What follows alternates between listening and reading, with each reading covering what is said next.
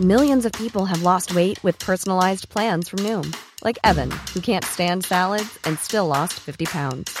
Salads, generally, for most people, are the easy button, right? For me, that wasn't an option. I never really was a salad guy. That's just not who I am. But Noom worked for me. Get your personalized plan today at Noom.com. Real Noom user compensated to provide their story. In four weeks, the typical Noom user can expect to lose one to two pounds per week. Individual results may vary. Burrow's furniture is built for the way you live.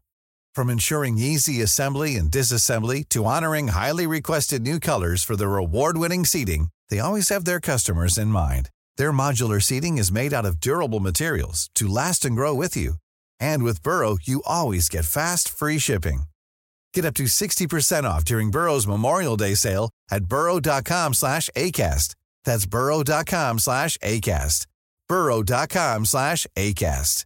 This is Paige, the co-host of Giggly Squad, and I want to tell you about a company that I've been loving, Olive and June. Olive and June gives you everything that you need for a salon quality manicure in one box. And if you break it down, it really comes out to $2 a manicure, which is absolutely insane. It's also so easy to get salon worthy nails at home with Olive and June. The difference between how your nails used to look when you did them yourself and now with the Mani system is a complete game changer. The best thing about Olive and June too is it's a quick dry, dries in about one minute, lasts for five days, and full coverage in up to one to two coats. Visit oliveandjune.com slash perfect Mani 20 for 20% off your first system. That's oliveandjune.com slash perfect Mani 20 for 20% off your first system. I'm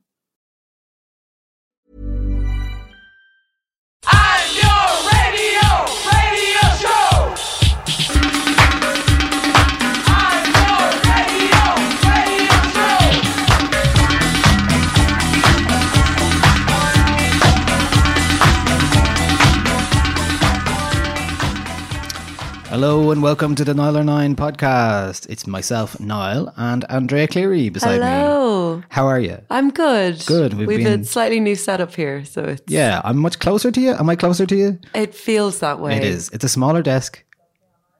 This tiny ass desk. Yeah, it's a tiny ass desk would podcast. Um, yeah, so on this podcast, we're going to be talking about uh, Mango and MathMan's debut album called Casual Work. That's later on the show. We'll be reviewing tracks from Jape, um, Rosalia, Villagers, and more. And we're also going to be talking a bit more about, uh, I don't know, maybe model train sets. We'll see. This and that. Why not? But first, we'll start with, well, f- first of all, I want to get a quick plug out of the way Okay. because I've been working on it for the last few weeks and we haven't had a podcast where I've been able to In mention who's, play, who's played it. Um, we did, our last was a special about Kanye's album, Jesus is King. Maybe you want to talk about that at some point? No. Maybe not. Okay, we've talked about it privately. You're you're good with it. Okay, I'm fine. I think we de- devoted a, a whole episode to it. That was fine. Um, It was a good episode. I enjoyed it. thanks. Yeah. Great. Yeah. It wasn't a good album, but you know, got- we got content out of it. that's, that's all you need to know. Um, yes, so uh, Fresh Mode is a series of gigs that's starting this Thursday. That's Thursday, the 14th of November, in the Well on Stephen's Green. They are free if you register on Eventbrite. On the 14th, on Thursday, which is today, if you're listening to this, uh, we have Jafaris and Melina Malone playing a free gig in the Well. Uh, it's the site of the former Dandelion uh, Club. Uh, it'll be the first major gig that's happening there, so I'm really excited about that. Been working on that a lot. Next week we have um, Bantam and Denise Chaila and God knows and Say La Vie de Mai playing as well. It's pretty huge. That's the twenty first, and on the twenty eighth we have Nilo, Tebi Rex, and Pat Lagoon all playing on the same night. That's the twenty eighth, and those gigs are all free. You just have to register for them. Uh, Who says there's nothing fun to do in Dublin? there you go. know? Fresh Mode is uh, you can find that uh, linked up um, everywhere pretty much. I post anything Instagram and on nialler9.com. It's all tickets on an Eventbrite. It's called Fresh Mode.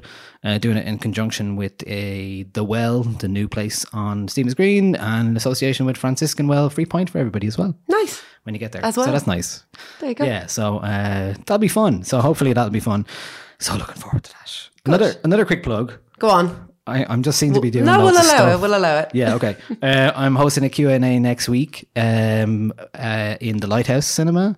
Uh, on Tuesday, 19th of November, uh, it's a Q&A with the director Seamus Murphy of the film, uh, of PJ Harvey's film, A Dog Called Money. And that tickets are on sale for that now. I'm doing a Q&A afterwards, so if you're interested in that, come along. Uh, movies up on Mubu. Mubi.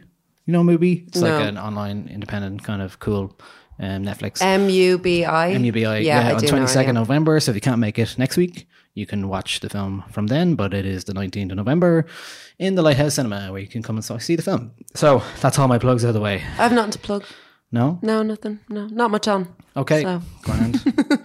we'll leave it there. So, all right. So what have we been up to? We went weekend? to Lizzo It's on been Monday. the year of Lizzo. yeah. So yes, we went to see Lizzo in the Olympia.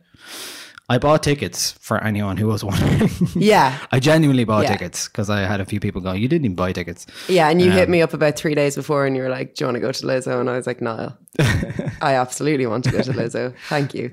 Yes. And we went to Lizzo, and it was a, an interesting gig for many, many reasons. I think a reason to start with was how much kind of hype and support the support act had. I was really struck by that. Yeah, Sophia Eris was her name. She's Yeah. the um the tour DJ for Lizzo. Yeah. Um, so she was on stage later that day, but or that night. But it was essentially her doing R and B and pop hits and uh, hyping the crowd up. And my God, they did not need much hyping, did they? No, people were going in there just absolutely ready to lose their minds. It was Yeah. brilliant.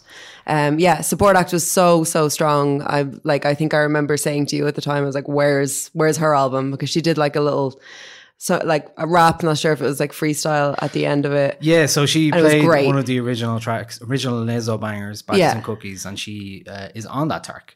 So I don't know. Yeah, I don't know. I feel like we need to watch out for her Yeah, because Sophia Eris. Yeah. see what happens. Um, but that was just a support act. yeah.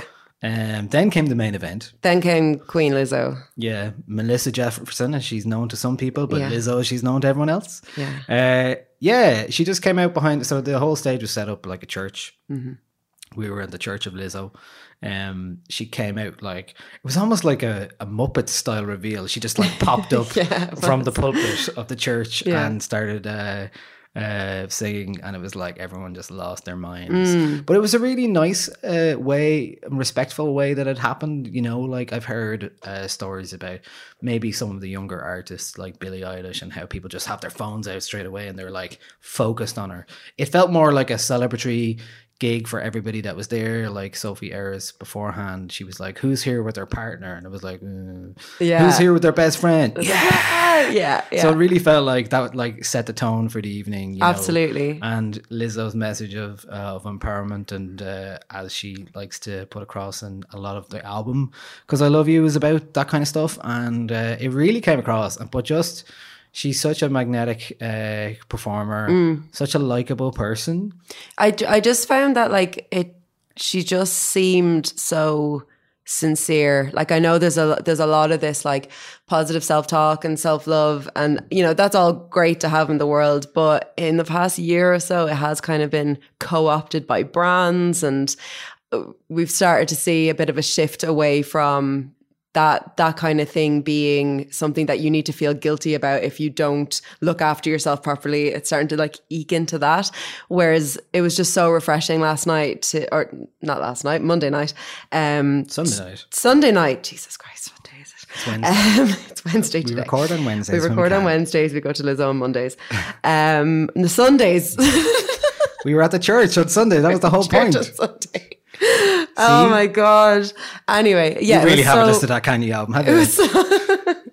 it was lovely on Sunday to just have a, a real kind of sincere message of like self love and self care. And, you know, she was talking a little, like she led everybody in a breathing exercise. And so we, we were up in the balcony. um, but yeah, we could see the whole crowd. And when she did that, when she was like, I'm going to like basically lead everybody in a breathing exercise. Everybody was just on board with it. Like there weren't any phones out or anything. It was just people were there and you can just tell it meant so much to everybody there. It was just like I haven't had that kind of affirmative live experience in a really, really long time. Yeah, It's I been mean, ages. we were very lucky to see her in a place like the Olympia. That's what everyone's been saying Insane, since the like- ticket went on sale. Yeah. Maybe they caught her at the right time, or they decided to hold off for her bigger gig because surely she could do it now. She could do the three arena. Absolutely. but you certainly would lose some of the impact. And like my, it's my favorite place to see bands. Me the too. Olympia. Like it's a great place to watch everyone else like enjoy it as well. Yeah. and like. I just really enjoyed that part of it. She was also performed with uh, four dancers on stage as well. They were incredible. So that was just there was just a lot of energy. A lot of energy. She has a lot of energy. She is uh, an absolute boss. She's just a powerhouse. Like to be able to dance as much as she does and still hit every note. Like it's just such professionalism in her. And but she makes it look so easy at the same time. Like oh she and like her outfits were absolutely stunning. She had like 100% that bitch trousers, which I need to find somewhere. I, I need them. Um, but yeah, like one of the gigs of the year, certainly. That's before you even mentioned the fact that she fi- we finally saw the flute. Sasha be fluting. Yeah, She whipped out the flute, played a little bit from my the, heart will go on. from the Titanic Yeah. theme, which was great. oh, and uh, my I think my favorite thing, and perhaps your favorite thing of the night, was that she didn't know the you know when crowds go ooh ooh ooh. Yeah. she had never heard that before, and she was like, "Oh my god, what is this?" so she got the crowd to do it, and then she started like singing or rapping over it. It was unbelievable. I've been thinking about that a lot because I hear it a lot at gigs and Mm. recently, especially. And I'm kind of. Does anyone know the origin of that song or like that chant? is, it, a regular? Irish? I don't think so. It's uh, it happened at like dance gigs back in the day. Yeah. And I can't, I think I feel like it's a song. Maybe it's a rave thing. Yeah, I think it is. But Yeah. like it's just being co-opted now on a much wider scale that I can't actually. It's obfuscated the source of the material for me. I can't remember what the song is. Yeah. Or like why it started. Yeah. Or maybe it was just an easy like thing to do over a four four beat, and somebody started it and it just caught on. It is, but it's all yeah. It's I, I always find things like that really interesting when when they catch on. Even like yeah, like football chants and stuff as well. Like there's been like books written about how they catch on and what makes them work and what doesn't. So I think the the ooh ooh ooh thing is Something really definitely simple, interesting. that's all, yeah, you know. Yeah, definitely. Like ole ole ole. Yeah, I always get really mad when I'm not in Ireland and or if I see non-Irish crowds doing ole ole because I always feel like it's an Irish thing and then I'm like, no, it isn't at all. definitely. It's definitely not. Ole is not an Irish word. it's Not even an Irish word. No. no. Unless unless we can find some etymology of, of ole that actually is actually that actually means go on you go take. it means Oh yeah, and then she was talking about the crack as well, which uh, was just very charming when Yeah. she was talking about that. Found out what crack meant. Yeah. Oh, she's great. She she's also just found so out good. what uh, uh, flute means as well. Oh yeah, I saw that interview. That was very funny. Yeah. So it was a great gig, a very Brilliant enjoyable. gig. Mm-hmm. Uh, we were out way too late for a Sunday night, and uh, we won't be doing that again. No. no, no, definitely not. Um, but it was great fun, uh, and yeah, I just like it was brilliant crack. Enjoyed it to bits. Felt Um, like everyone that was there needed that gig. It came at the right time in everybody's lives. I think we all needed yeah, yeah, we all needed Lizzo. For sure. Uh, What someone- else is going on? Well, um, speaking of crowd reactions, one crowd reaction that did not go so well uh, over the weekend was uh, Drake getting booed at uh, Tyler the Creator's Camp Flog Gnaw Festival. Um, he was booed off stage by fans who wanted to see Frank Ocean. So basically, this narrative had developed. Fair, like basically this narrative had developed uh, on uh, at this festival or before this festival that Frank Ocean was going to be the guy who would show up and play a surprise set. There was a secret guest build basically, and uh, when Drake came out. People were pretty pissed off in the front row, especially front rows. And Tyler was there in the front row. And this is what happened when Drake caught the mood and figured uh, what was happening when he gave the crowd a choice. Flog, now, make some noise for yourself tonight. You know, I'm gonna tell you. Like I said, I'm here for you tonight. If you want to keep going, I will keep going tonight. What's up? If you want to keep going, I will keep going tonight. Well, look, it's been love. I love y'all. I go by the name of Drake. Thank you for having me.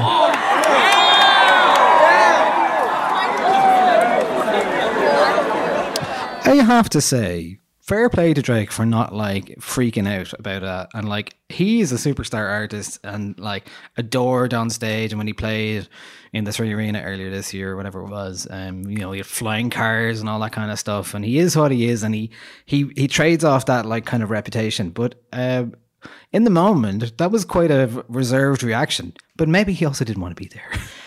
I, I think maybe he didn't want to be there. People didn't want him to be there. It it might not, it might be like so he obviously sells out his gigs and he has his fans and stuff. But like I've I gave up on Drake a long time ago. He's just made too many mistakes. Can I tell you uh, something? Yeah. I've been listening to Scorpion a fair bit. Why? I don't know. Why? Just because it has a few bangers on it, and I keep putting it on if when I, if I'm not in the mood for other stuff, for serious music. That I put it on. I put it on a fair bit in the last few months. that album has so many songs on it. I know. Well, I don't listen to all of them, Okay.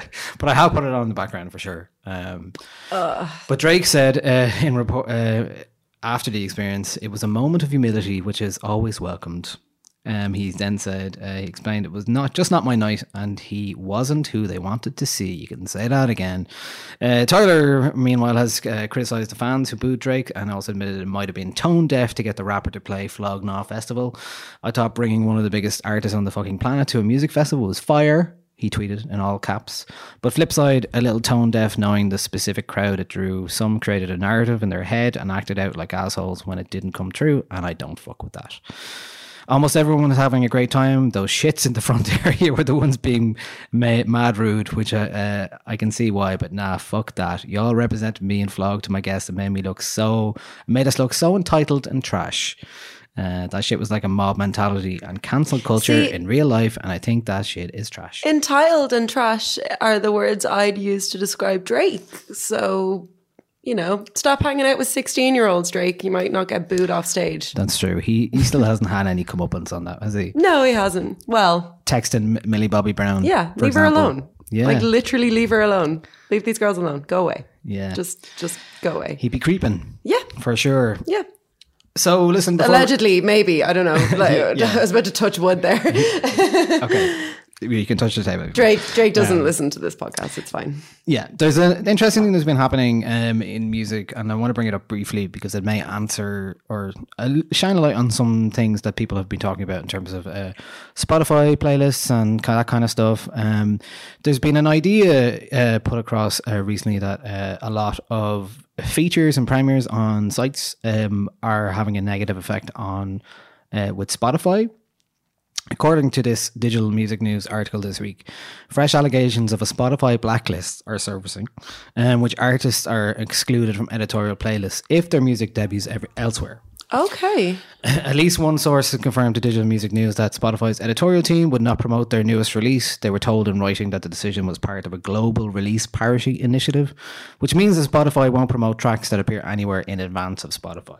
So if um say if somebody has a debut for their video or their song on a site like Nialler9, for example. Maybe, but I think it's a bit, maybe the likes of Rolling Stone or somebody like- Okay. like, a, a huge site. So it'd be like if if Taylor Swift Yeah, yeah. Uh, Nicki Minaj says that uh, most recently, um, sh- she wasn't supported as much as she has been because she debuted her music on Apple Music, which is a rival platform that's different.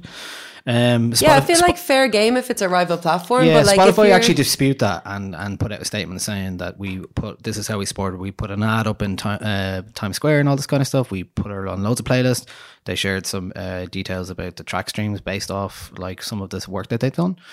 Um, but in this case in particular, we don't know who the artist is and we don't know how big they are. But in this case, the music appeared first on the site of a major music publication, a heavily trafficked destination.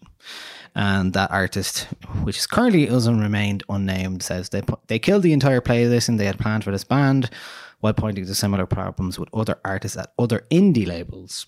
So maybe not major labels ne- necessarily, but it, it points to a troubling uh, hegemony that's can be developing in Spotify. That they are the number one destination and the cha- and the only place that people care about. Well, I'm calling it now. Spotify are going to launch their own like blog or review platform. Mm, I don't know. I think so because if if they're so I I think the people that are ultimately damaged by this I mean, A, the artists but B, the platforms where you're debuting a, a record. You know, like if you if you have a blog or something and you're debuting a huge uh, artist's new single, that's massive for your blog. You know, and if people are going to be less likely to do that, then that's just another nail in the coffin of music journalism and uh, like online music Yeah. sites. You know, Yeah, I mean, I don't think this is worldwide necessarily. I have found the Spotify UK and Ireland uh, music editors to be much more um, reasonable in that regard. But look, it is a troublesome, troublesome. Mm. Yeah, thing. and it also odd. puts across like I've definitely had. I, I every now and again we'd ask an artist if could we feature a track and it's like they don't want to feature before it goes out Mm. on Friday on Spotify before in case it affects their thing. So there's that I that idea is out there and people Yeah. are, are using that in their decision making. But my problem is like, and this is something I've found for years, is that Fridays are a terrible day for me to do anything online. Mm-hmm. They just does not get the same traction as a Tuesday, Wednesday, or Thursday, for example, Monday even. Um, it is the worst day of the week for me to get an impact for something. yeah. So- because everything happens on a Friday. Yeah, but also like it, it's almost like people don't look at uh, websites as much. They maybe are listening to music on Spotify, or their head is already in the weekend and they're not doing as much. They're, Yeah. they're doing all the work they're supposed to do before they leave the office. You True. know, that kind of stuff. I just found that for years and years and years. Um, Yeah. It's been very interesting to see that, and it's never changed really. And I found that for sure with a couple of different sites I've worked on. So Mm. I, I um, wish that releases were more staggered and that not every There's no reason for it to be Friday. comes out on Fridays. Like yeah. I think albums should be out on different days. yeah, I think so too. Yeah. Mondays. I think it should be out on Mondays. Well, just like it, I know the reason why. any were, any day of the week, like it it shouldn't matter. But like God, and it it it would be more helpful for like less established artists. I mean, how how are you going to go up against like you know releasing your record on the same day that a Frank Ocean album comes out? Like, Yeah. it's not. It's not a thing. Whereas if you get in there a couple of days before or Who after, was it you know. recently who changed their album release? Dermot Kennedy, because he thought that Kanye was releasing an album, and then it didn't happen. Is that what happened I think so. earlier this year? Maybe. I feel. I feel like that was a thing. Okay. Well, look, That might also be more slander, though. maybe. uh, it's time for reasons to be cheerful. Yay! Which we've decided is going to be a uh, regular feature on uh, this podcast because, my God, do we need the reason to be cheerful? We do. I might find even a jingle next week for this. Oh, let's get a jingle. Let's That'd put a jingle lovely. in for reasons to be cheerful. Perfect. But look, our first reason to be cheerful you brought to the table. I did. Don't call it a train set. You've been building it for years. Uh, we all know, ladies' man, Rod Stewart is a fan of tall models. But did you know he also likes building tall models? Did you write that? So his wife is very tall. she is tall and she's a model. So Rod Stewart has revealed. A f- do you want to? Do you want to? Do you want to take this one? It is your. It is your reason to cheerful after all. Um, so Sir Rod Stewart, as he said, um, has spent 23 years making a 100 foot model railroad um, of an American city in the 1940s. Uh, this from themirror.co.uk is my source here. Um, and he's really happy about it. He, uh, he says of it, it's the landscape I like. Attention to detail, extreme detail is paramount. There shouldn't be any unsightly gaps or pavements that are too clean. And there aren't. It's absolutely beautiful. Um, I don't like to see flat backdrops, they spoil the illusion. So I went for more buildings and streets and tracks, just to give it great depth. He's been doing this for how long? 23 It says 20, years. 26 years on my, my source. Well, well, a long between time. 23 and 26 years, he's been working on this. and it takes up most of the third floor of his Beverly Hills mansion.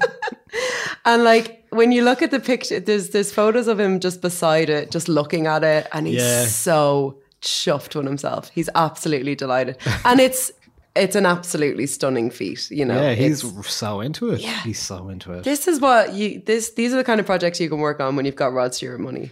Do you know? Do you know where this was revealed originally? No. In the latest issue of Railway Modeller. That's adorable. Is that your source? Yeah. Oh, that's so much better than the mirror. Oh, it's Railway modeler so and Rod cute. Stewart. I love those kind of stories where you're just like when you find out all these famous people have these. Uh, you know, uh, I walk by a a model shop that's on uh, James's Street to Mm. work sometimes, or I cycle by it, and uh, yeah, it's just funny. You're like, how who goes in there, and then you might see somebody. You might really see Rod come- Stewart. Like you might see Hozier come out with like you know a scale, a 1500, 1500 square feet scale replica of He, he might forest. just like love jigsaws. just loves jigsaws, Hozier. well, you like, know, jigsaws and coloring books are part of the mindfulness um, That's true. thing now. So you know That's true. It's good for you. Uh, but, I yeah, love, I love that story. That was a reason to be cheerful. so happy for him. Really, you know, congratulations on the very big. there's a there's a picture on the mirror, and you know the way they have like an image and then a caption underneath Yeah. the image. It just says, "Rod is very proud of his model railroad." and we're proud of you, Rod. Well done. Well done. Well done, Rod Stewart.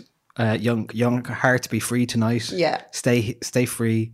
Um, I have a couple of reasons to be cheerful. Um, one of them is a James Blunt tweet. Did you see this? no. Um, so James Arthur, the former X Factor contestant, some uh, not, not very cleverly tweeted this exact phrase, this exact sentence. Artists these days literally just do impressions of stuff that's gone before. No originality in kids act like it's pioneering shit. Really grinds my gears, man. I must be getting old. Okay, this is from a man who basically got notoriety from doing covers of stuff on X Factor, and does. And if you look at his set list, apparently all of his songs are covers. I'm like, but the best thing about this is James Blunt uh, uh, quote tweeted this. Lucky the world still has you and me pushing the musical boundaries. Like, yeah. I love James. Oh, every now and again, Who's this other like, lad, James Arthur? Oh, I do know him. Yeah. yeah, you do. Yeah, he's He X hasn't Factor been. karaoke singer, as people have called him. He hasn't been a thing for a long time. Uh, What's he doing tweeting? Who knows? Anyway, that was one of my gave me a chuckle. A chuckle. Good. to be cheerful. A reason to be chuckle. Uh, I have a couple other reasons to be cheerful. First one is that Other Voices in Dingle has announced its Music Trail. Mm-hmm. And it's a very good lineup, and I don't have it in front of me right now. That's But. I know I'm playing one of the nights. I'm yeah. DJing again. So I'm looking forward to that. Uh, it is my one of my favorite weekends of the year, and uh, it's basically my Christmas. So that's what I try and do. I try and enjoy that weekend down in Dingle, start of end of November, start of December. It sets me up for the rest of the year. for the rest of the year. Yeah. Yeah, the whole month. through. Yeah. Hey, December's an onslaught. Yeah, it's an absolute month. It's a onslaught. long month. So yeah, lots happening there. I can give you some of the artists. Mango and Tara Stewart actually are DJing at it. Brienne. Um, who else is on the list? Uh, Denise Chaila, Feta, God knows, Vanessa Francis. Really liking the sound of her at the moment. Uh, Cherym, who I actually was up in Belfast last week for the NI Music Prize, Mm-hmm. um, and they won best new best live band. I think best new band. Yeah. Oh yeah, contender award. They won that. I ended up actually at a um, Snow Patrol gig, which is not something I would not really do. Gas. Yeah. How was that? uh, I didn't really enjoy it. Oh, But- they're kind of lovely though. You know, Yeah, just like it's just not for me. It was not for Very, me. But it was lovely. pleasant. It was basically like going to the Choice Prize, but except for the Choice, it was like a big local band had sold all the tickets, and everyone had to suffer through, not suffer through, but like watch the awards. right. Okay. Um, yeah. Yeah. But yeah, look, it was, lovely to see them in their hometown. And Oh, yeah. their their um, live agent Steve Strange got an award and all Yeah. this kind of stuff. So Snow nice. Patrol are one of those bands or artists that I'm just like, I'm not, you know, that interested in their music, but I'll always just like wish them well. Like, Good. I'd like to see them come back and have a bit of success again, and good for them. They seem you to know, be doing okay. yeah, seem to be doing grand. Good for them. Good glad for them glad you caught them. I do have another reason to be cheerful. It is be uh, concerning the Give Us the Night campaign, yeah, which we talk is, about a lot this here. is pretty strong. Um, a bit of progress being made in that uh, regard. Give Us the Night are now a representative member of Dublin City Council's ART SPC, which is the Strategic Policy Committee. And they were addressing the Dáil Committee today. Um, if you're wondering what that means, it basically means that there is a representative from Give Us the Night on these in these um, meetings, um, talking and representing the idea that we need to address Dublin and our Irish culture on a wider scale and give it more room to breed. I'll just read out very quickly uh, a bit of uh, Sunil Sharpe from Give Us the Night's opening statement to the committee, which I know this sounds boring, but this is actually really This is important. important, yeah. Yeah. this isn't just about, okay, where do I start? Hold on. Um, this is about opening our main urban centres later that will move us in line with other European countries. Why don't theatres or galleries open later, or coffee shops, restaurants, or even markets? Why is there not a business model for them to open, considering gyms open 24 hours and bus routes are now beginning to operate 24 hours? There's now a bus route operating, um, about to open uh, on from Swords to City Centre, which will affect Jam Park. Actually, Yeah. means that there'll be a 24 hour bus. Apparently, I've heard. Sorry, I'm I'm going off topic here. That's okay. I've heard that uh, what's happened to people in Jam Park is that you know it's a thirty something quid taxi from to the city centre Yeah. from Swords. So what a lot of people have been doing is been paying a tenner taxi to go to the airport and then getting the air coach into town. so I, yeah. just, I just keep thinking about all these like uh, poor unsuspecting uh, tourists who come in quite late and they're just like, why is everyone mashed on this air coach? Welcome to Ireland. Anyway, despite re- I'm going back to this now. This is Sunil's uh, words. Despite having record levels of tourism, rejecting people out of our towns and cities at artificially early times, also putting excessive pressure on transport services and Gardaí. No other European country does it like this. Licensing is unavoidable in the conversation around music and nighttime culture. The knock on effect to performers and staff is catastrophic when a venue has to shut down. So many talented people around Ireland, young and old, literally don't have anywhere to, uh, suitable to perform or work anymore. Uh, we once had working show bands becoming stars around Ireland when there was a nationwide venue circuit worth talking about. We can have that again. More people can earn a living here. More will pay taxes here. And instead, the primary focus of government, councils, and tourist board is event tourism in the shape of large scale concerts and festivals. This results in a gig economy that is sporadic and unpredictable. By also supporting local venues and ongoing community led events, this will lead to a more vibrant nighttime economy. Anyway, that's just an extract of uh, Sunil's opening statement, which he shared with us. We put it on nialler9.com today, so you can read that if you want. But that is another positive step uh, in terms of being listened to, uh, in terms of Irish nightlife and what's happening and what needs to change. Yep. So, feeling good about that one. Absolutely. And hopefully, if this goes well, it'll transfer to Cork and Galway and Limerick and all of the other kind of cities that need much more support than Yeah, they're getting after right now well. after our chat in Cork, uh, I'm so concerned about Cork. li- like live at the it's- yeah. Kino, we yeah, which you can go back and listen to. Um, I felt like it needs to be brought up a bit more, and Yeah. uh, you know, I'm not saying Dublin necessarily leads the way, but it is at the moment. Yeah. Um, so hopefully it can help all the other places um, and cities who are concerned about this. Because we, Dub- Dublin seems to be a bit further into this crisis. yeah, I think that's fair. Yeah, you know, in terms of how, how it affects like employment. And then we also have the um, the housing crisis kind of in tandem with that. Yeah. So if we can, you know, if, if if this city can kind of make some positive steps towards change there, then there's no reason why the others can't. So absolutely. Anyway, good luck anyway. Yeah, best of luck, lads. We're going to move on to tracks of the week this week. We'll start with a track from FKA Twigs. This is called Sad Day. Every time you look outside your window, everything is just the same as before. You are turning round and round, you see it's a sad day for sure. Taste the fruit of me. Make love to all you see. Ah, would you make a, make a, make a wish on my love?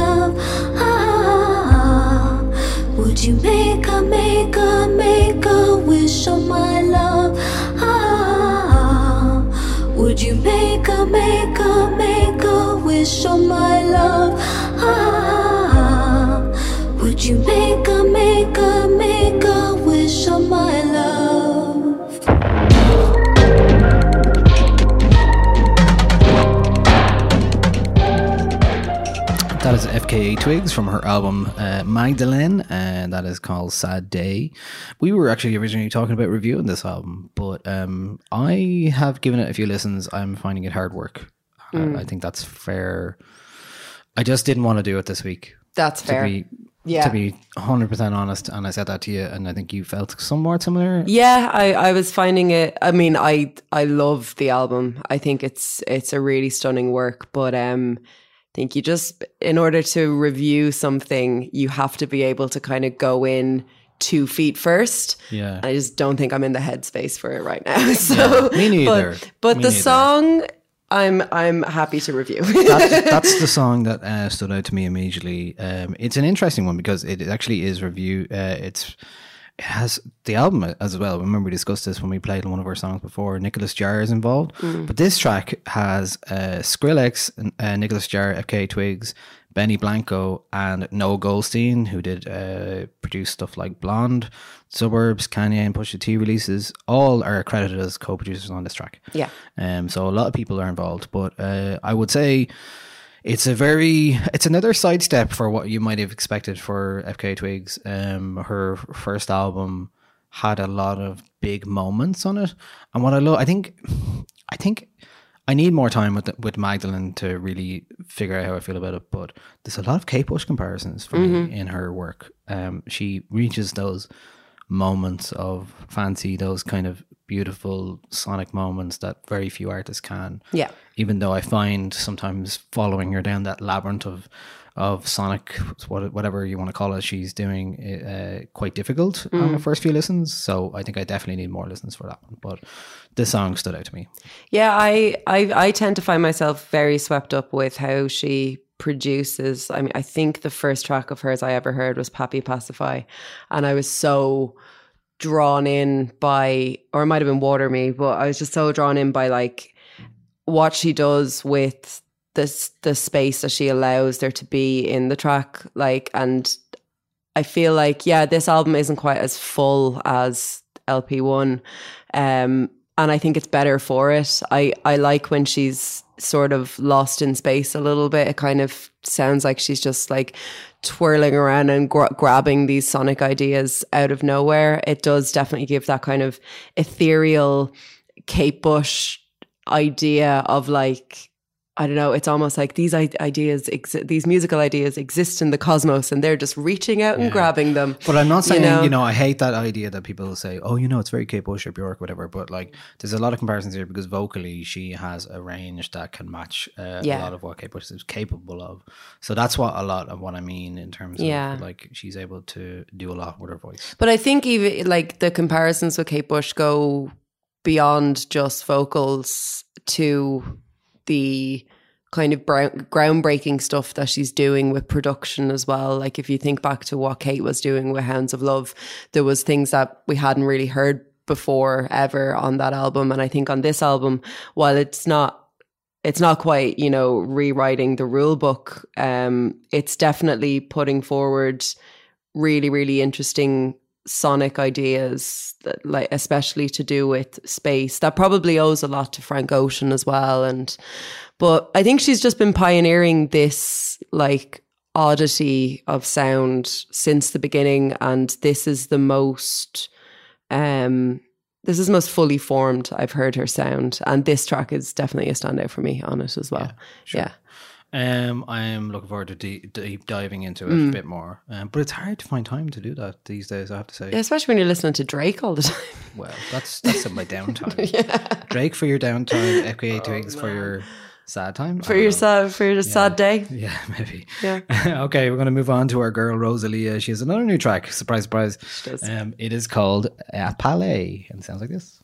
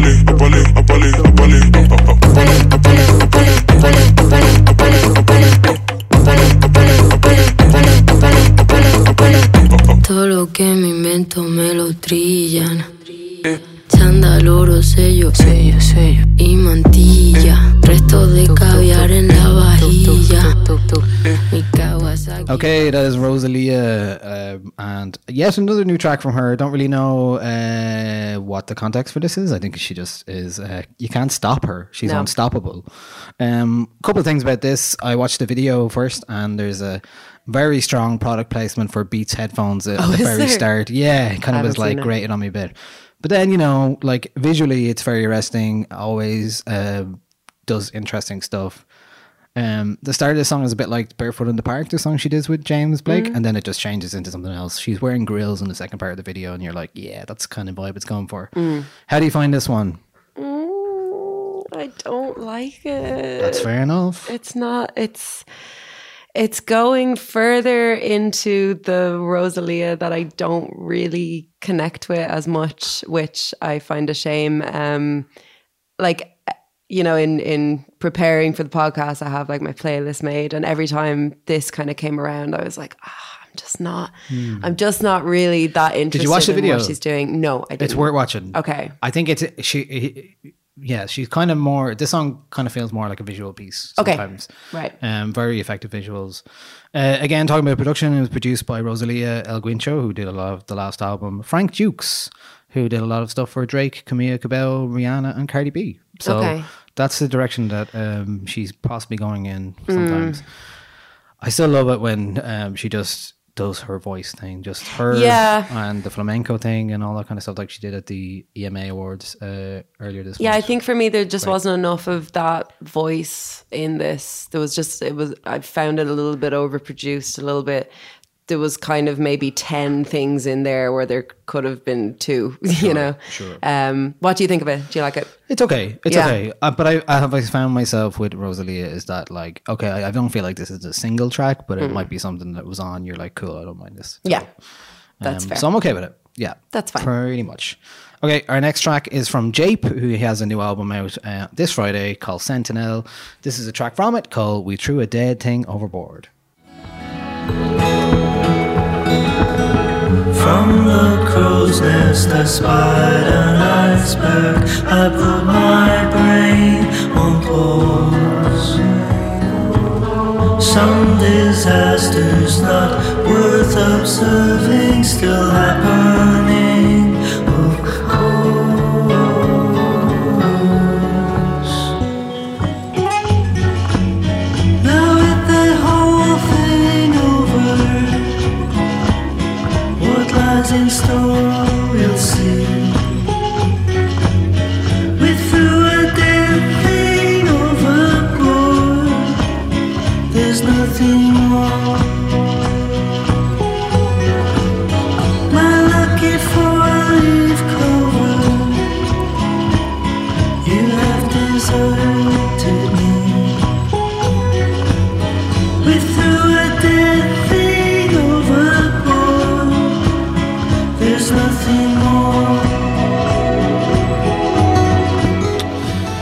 Richie Egan, aka Jape, with We Threw a Dead Thing Overboard from his album Sentinel, which is out next week. We may even talk about it in full next week. Um, but this is the second track that was released from it. The title track was the first one. Very much a different vibe from what anyone, well, not necessarily what you were expecting, but um, uh, quieter, more reflective, intimate um, release than previous records. Mhm. You're into this. I'm really into this.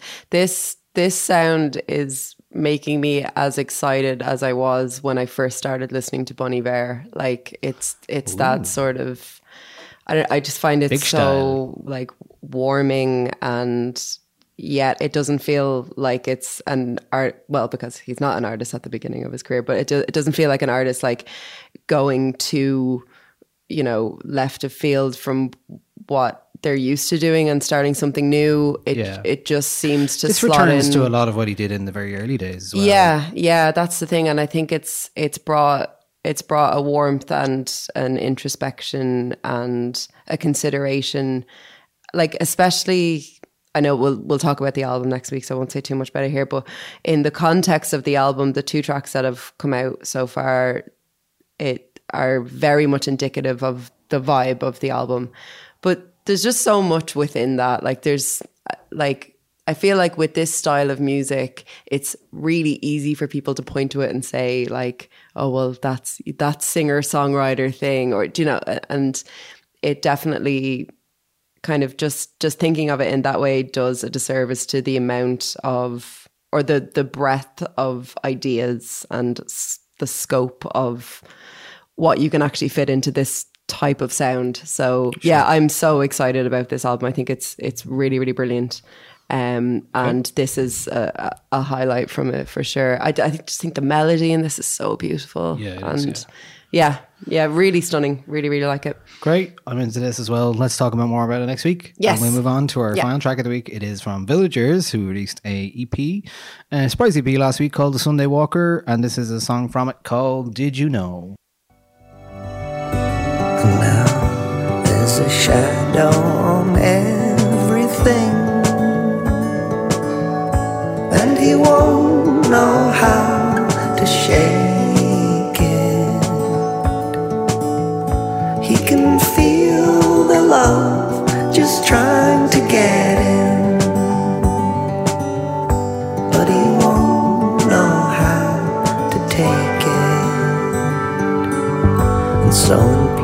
place of a sense of worth, he's attached a kind of game. And if we play along, he'll promise to smile. He just needs to be retrained. That's Villagers with Did You Know? Uh, that is from a four track EP that uh, seems to be songs that were mostly left over from uh, his most previous album, which was called The Art of Pretending to Swim. I did remember it in time. Yes. yeah, some same Fa- sessions. fabulous of that. album. So nice Brilliant to album. get some extra stuff from that. Just shows uh, how prolific of a writer uh, Conor O'Brien is, and how he's just able to knock out great tunes. Yeah. Um, not seemingly with ease, but certainly with consistency. I'm bi- obviously big fan of this. Loved the album and can hear these songs fitting in with it really well. Um, but yeah, it it goes to show the kind of the dedication to a theme that you're willing to knock off these four really really strong songs off an album in order to have Yeah. it be its own thing. Uh, but I'm absolutely delighted that these four have been released. I think this this one's probably the the standout for me. It's the one that stood out for me anyway. Um, but yeah, just like like you said, just like consistently brilliant. You know, there's Yeah. Fair play. To not Conor much now. else I can say about Yeah, it, but good. just no, you it's know, just always nice to have Villagers Yeah. music. I think so. I think um, so. Yeah, We're pleased with that. it's lo- lovely for. I say this all the time, but lovely for walking around in the rain. I think like. Why have you been doing that recently? Oh well, uh, you know, it, Maybe people might here. have noticed that it's been raining lately. yeah, it's been raining heavily. Um, okay, we leave that our tracks of the week uh, for now, and uh, we will turn to our album of the week, which is from Mango and MathMan. That is Carl Mango Mangan on vocals and Adam MathMan Fogarty on production. They have a debut album that they just released. It has been four years in the making, featuring grime, garage, rap, and dance music, lifting true sketches of the youthful struggle in Dublin City, uh, talking about how hard it is to exist, and a narrative that goes all the way through. We're going to play a bit from a track called Memories featuring Irina. This is that track. Set this city on fire. Recession got me spitting this art. Perspective from that but that's why recessions get me a little bit harder. Wake up, 10 missed calls. I messed up and you're pissed off. You kick off and I drift off. And we both know that this thing's lost. So, what are we fighting for? Now, what are we fighting for? Cause I can't fight no more. Or you don't want this life no more. all the time that you need it. You're telling me don't hold up, I'ma feel it. Gotta give me some space and do my own thing.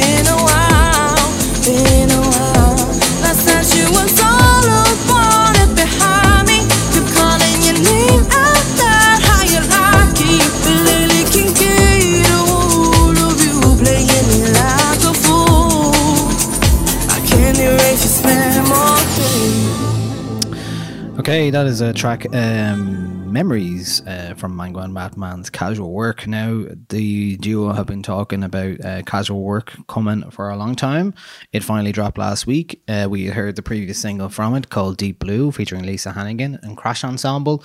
and that kind of set it up for uh, the idea that it wasn't going to be a full on uh, grimy album and like garage album and hip hop album that you may have expected from seeing Mango and MathMan the last few years. Their live shows are hyper uh, electric. Uh, electronic kind of uh, energy, uh, a lot of tops off energy, a lot of uh, rewinds and uh, uh, sirens and, and air horns and stuff like that. Um, I think a lot of people who know Mango and MathMan from that will may be surprised by the depth uh, and uh, the narrative on display here. There's a very clear um, narrative at play here. As I said, it's a lot about growing up in a city that's kind of abandoning you, or living in a world that doesn't recognize your um, your worth. And uh, there's a lot to speak to that on this album. I actually think it's uh, fantastic. The first two songs on this album are fantastic. Um, the first track is a spoken word piece called "Bread and Butter," which Mango first performed on a I think it was RTÉ Pulse uh, about three or four years ago. He wrote that one night, and uh, it's very affecting. It reminds me a lot of. It follows through from a lot of what um, Emmet Kirwan, the poet, has been doing in the last few years, speaking about Dublin um, honestly and openly. And I can hear a lot of. There's been a lot of uh, spoken word artists that have come to prominence in the last few years, and uh, I think Mango is certainly one has been close to that and knows a lot of these people. He mentioned the likes of Natalya Flaherty and stuff like that. Um, in the past, and you can certainly hear an influence of Emmet Kirwan on the Bread and Butter track. But I really love how that sets up the album. You can hear the Luas tracks in the background and stuff like that, and uh, the seagulls overhead, and it does really set the scene for the album, which immediately kicks into Deep Blue, which is a very big, like soaring track, which has big strings from Crash Ensemble, Lisa Hannigan on vocals, which is a very nice thing get for them. Um, and uh, it just shows you a level of ambition then that you maybe wouldn't have expected from uh, the a grime kind of duo which is what they were originally you know thought of as. Um, i'm really enjoying the uh, way that the album moves from those kind of bangers to the more reflective moments. The interludes um, give you a lot of uh, ideas in terms of how they you know, it's kind of a narrative around the album itself about Mango um, acting up and himself and MathMan calling each other and like reconnecting and uh, deciding to do this uh, thing for a full time and all that kind of stuff. There's a good few guests on it. Uh, the likes of uh, Loah is on a track called Lonely Night. Um, Irina is on the t- next two tracks. Um, that's one of the songs you heard there where she's on it. And then a couple of uh, very Dublin vocals, uh, vocalists are on it, which may be quite jarring for a lot of people if you're not used to it. I've heard we've had mixed reaction to that one um, in the last week, but I think it's quite a brave thing to do. To which one? Both those tracks, uh, any other place, the one that has Oh, right. kind of like the barbecue summer vibes to it, Yeah. and the very Dublin vocals on it, and the same with Steo on Said and Done. Um, how are you finding Mango and MathMan's casual work, Andrea? I'm really, really taken by it. Um, so if we cast our minds back to earlier this year when we had Pillow Queens in, we were having a conversation about Fontaines DC. And I said during that conversation that I didn't recognize this as my Dublin. This album I recognize as being the Dublin that I grew up in. Like there's there's a bit in, in one of the interludes where um where it's MathMan speaking to Mango and he's saying, Here man, look, you're acting the bollocks. And that just th- that it actually it made me laugh a lot because it reminded me of my brother and his best friend and how they speak to each other. Like uh, th- these are just conversations that I'm used to hearing people around me have. And growing up, I would have heard these kind of things happen where, like, it's it's it's so effective in getting across these these characters who are talented and ambitious and have something to say about who they are and where they come from and the unfairness that comes from a lot of kind of circumstances, especially in Dublin, especially in kind of working class communities.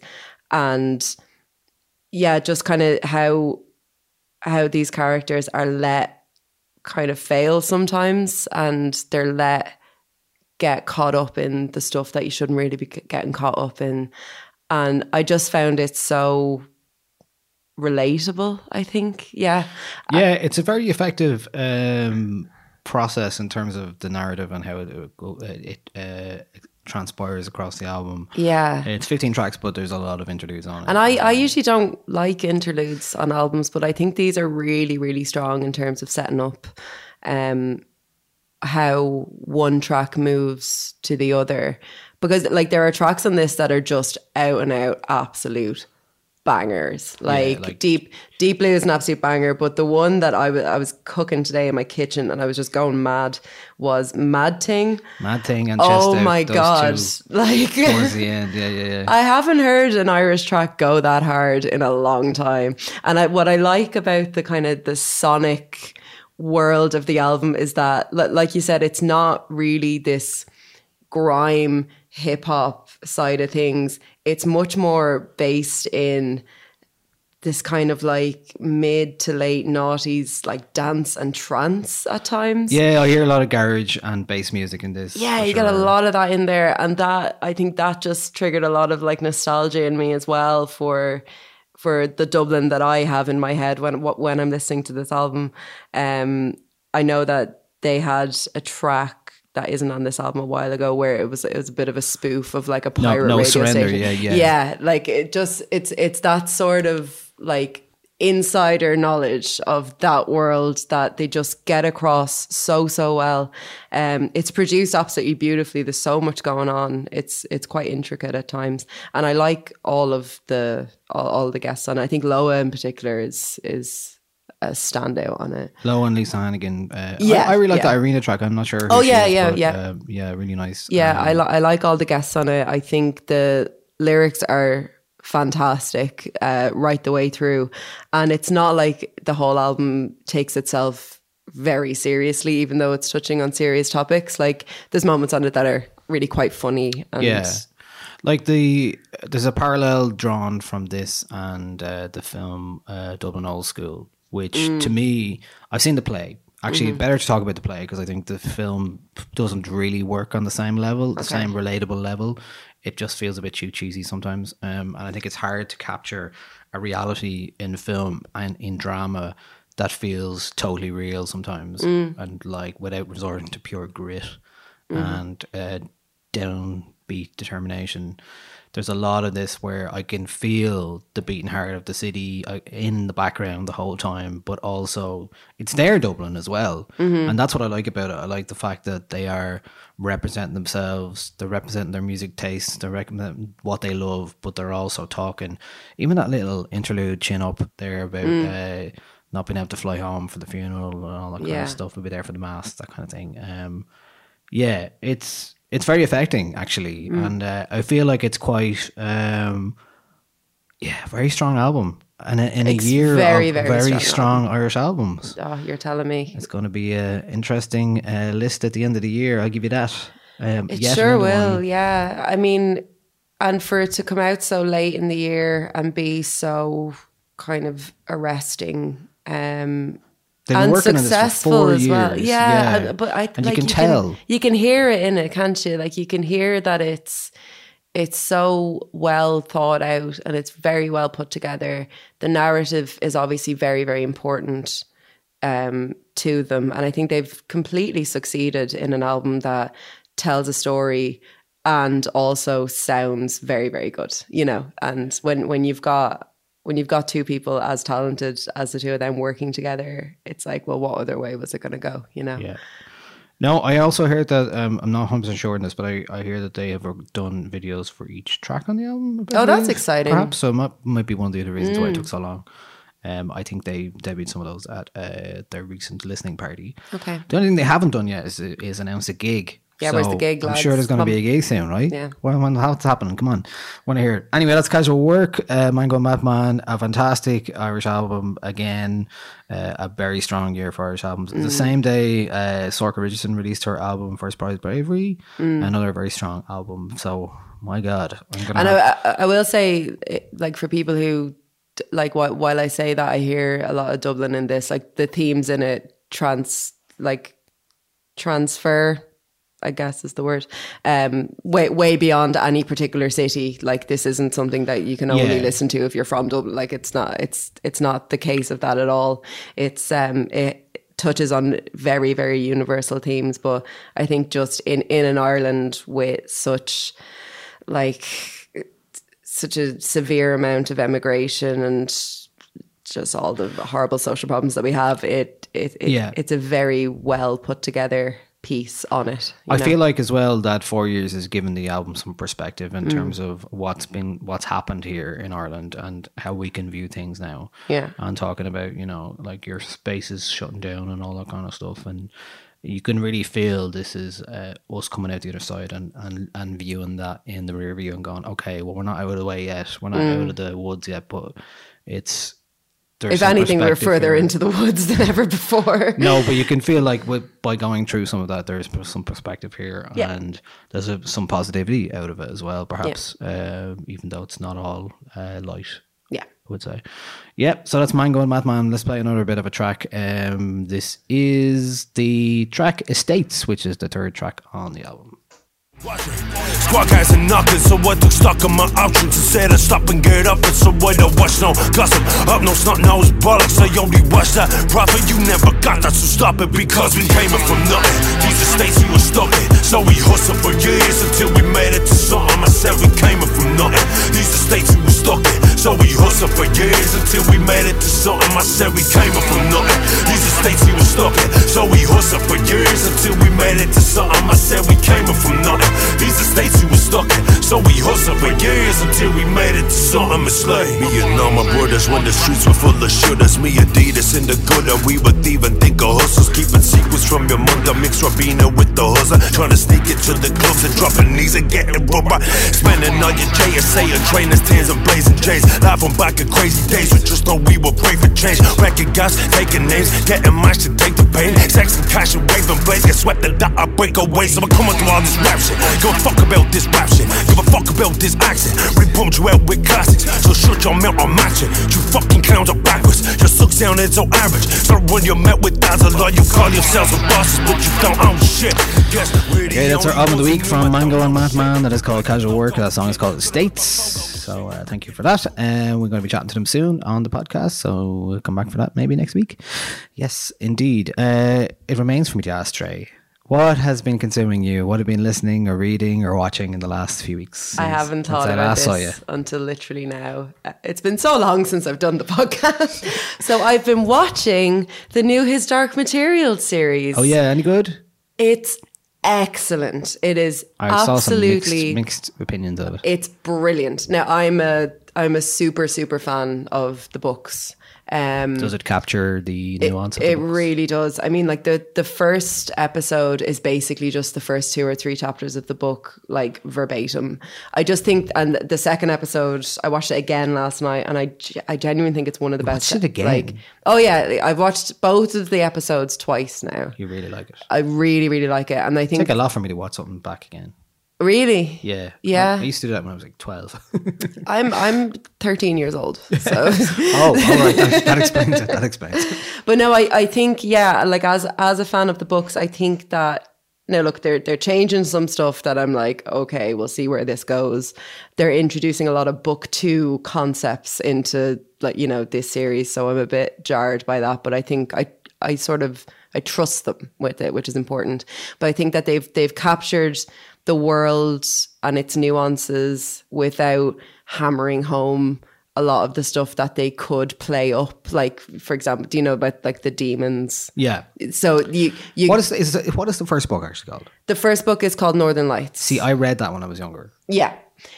R- read it again.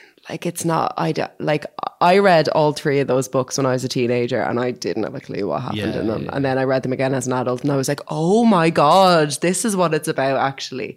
Like it's they're oh, they're just incredible. And you know, on, alongside that, I'm I'm actually still reading. I've put it down actually. I'm still reading the the second book in the Book of Dust. Uh, trilogy, which is the new Pullman trilogy based in this world. And uh, it's called The Secret Commonwealth.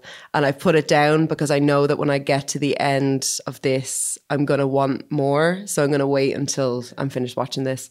Um, what else have I been doing and listening to though? Uh, listening to the FKA Twigs album, listening to actually just mostly like a lot of classical music because I haven't been on the podcast in the past couple of weeks and I was sick and I just haven't really been reviewing music. I always go back to just listening to some classical and choral music. So that's actually been really nice. Nice. Yeah. Nice time for it. Yeah, yeah, it's nice. Very what about you? Um, I've been reading uh, Ronan Farrow's book Catch and Kill. Okay. Um, about his reporting about Harvey Weinstein and all of that. It's you may know a lot of it from the top line kind of and his article that appeared in the New Yorker, but it gives you a lot of the background behind it and a lot of talk. Was he the journalist that that broke the Um, the story? it, it it all kind of happened simultaneously, which is very strange because um, Jodi Kantor uh, was one of the others who I think it was the New York magazine Mm-hmm.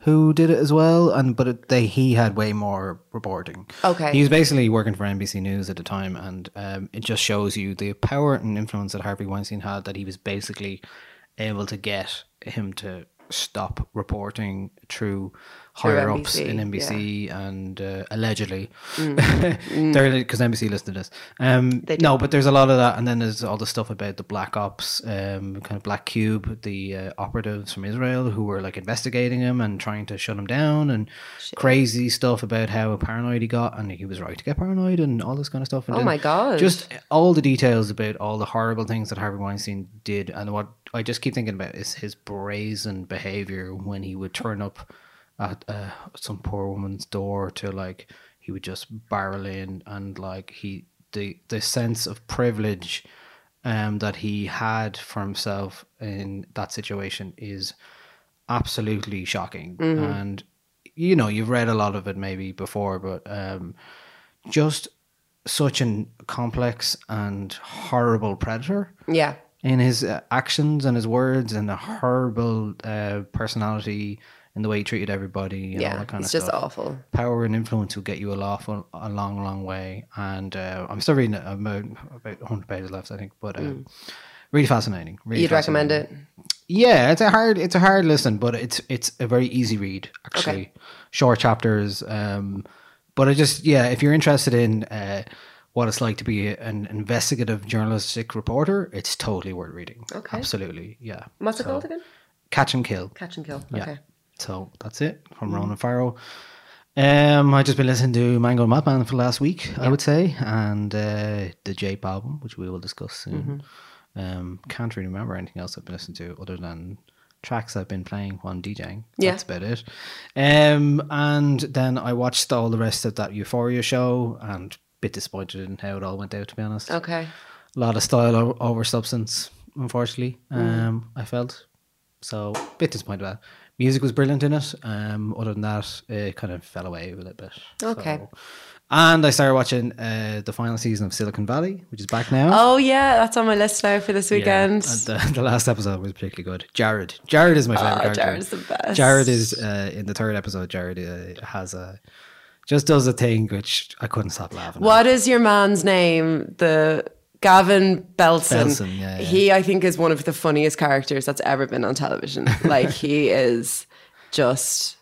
He absolutely kills me. Like he's one of these people. I look at him and I just start laughing. Like so I can't wait to get back in Silicon Valley now. It's yeah. Mm. Yeah, Is this the last series? It is, yeah, yeah, the last season. So Oh, yeah, that's sad. probably the right time, I'd say. Maybe. Yeah, yeah. I just feel like there's so much they could do.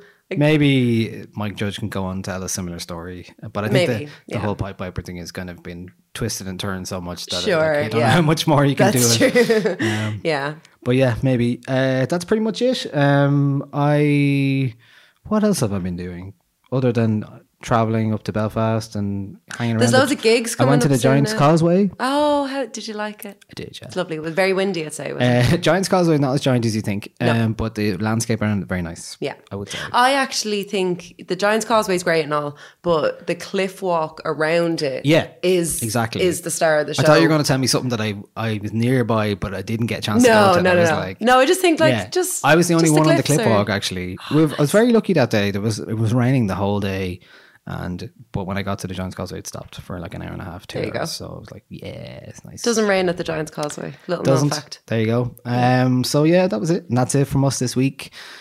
We'll be back next Wednesday. We'll be back next, Thursday Wednesday in your, feeds. ears on Thursday, probably with the Jape album and probably Yeah, Just- there can't be many big album releases left this year. I must uh, have a look and see what's left. But Yeah. uh, we may discuss some uh, end of year stuff soon. Ooh. Oh God. How do you feel about that? Stressed. Okay. I feel stressed about it. Let's not talk about it now. Okay, very good. Um, well, we'll leave you with a track from uh, Danny G and the Major Sevens. This is uh, a song called "Time the Healer," featuring Feda and Zaska. Also, should say, very uh, nice to see all the Irish bands kill it at Iceland Airwaves last Yeah, weekend. yeah. um, you were was there, You had a great time. yeah, a lot of people thought I was actually there, which I wasn't. um, uh, Simon Roach went. Uh, he's it's actually his 14th year in a row. He's been to Reykjavik for Iceland Airwaves. and uh, so we saw him with press pass. He did, went and did some Instagram story stuff. We have actually a beautiful video of AMAC coming up shortly, uh, a cappella in front of uh, Mount Esja, the uh, volcanic mountain. Mm. It's stunning. So watch out it's just that. occurred to me now that we didn't discuss her new track, which everybody should absolutely go and listen to because it's Who, AMAC? yeah, Yeah, yeah, it yeah, is unbelievable. Yeah. It's such a good track. Um, yeah, that's the start of the album to come, and I think it's going to be very good. Yeah. But it's just really nice to see AMAC and Pillow Queens and Loah completely dominate things uh, Yeah. in Iceland Airwaves, as well as the likes of Georgia and other acts like that. Um, I was really impressed. It's just really nice to see three KEXP sessions happen for three Irish bands. And uh, sadly, Just Mustard were one of the bands supposed to do that, but their gear got left in Dublin and they couldn't do any of their gigs, which fucking sucks. that does suck. Oh Um, Jesus, sorry. The other thing we didn't get to talk about was the closure of the RTÉ digital stations. Um, Oh, but, yeah. you know, we needed some reasons to be cheerful for once. Yeah. So maybe we'll talk about that. train sets instead. Yeah. Tall models. All about tall, Tall models. models.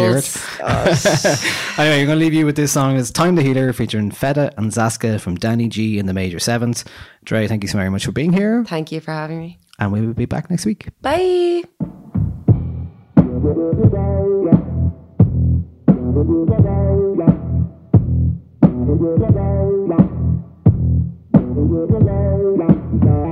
She said that she would wait for you. That's what she said. She said you'd never be untrue. That's what she said. No, you don't care what people tell you about time. They're magician, they just want you to feel better, but you don't wanna listen. You've heard it all, you've heard it all before. Doesn't stop the pain. Believe me, I know. But you've got a friend. Why don't you call it?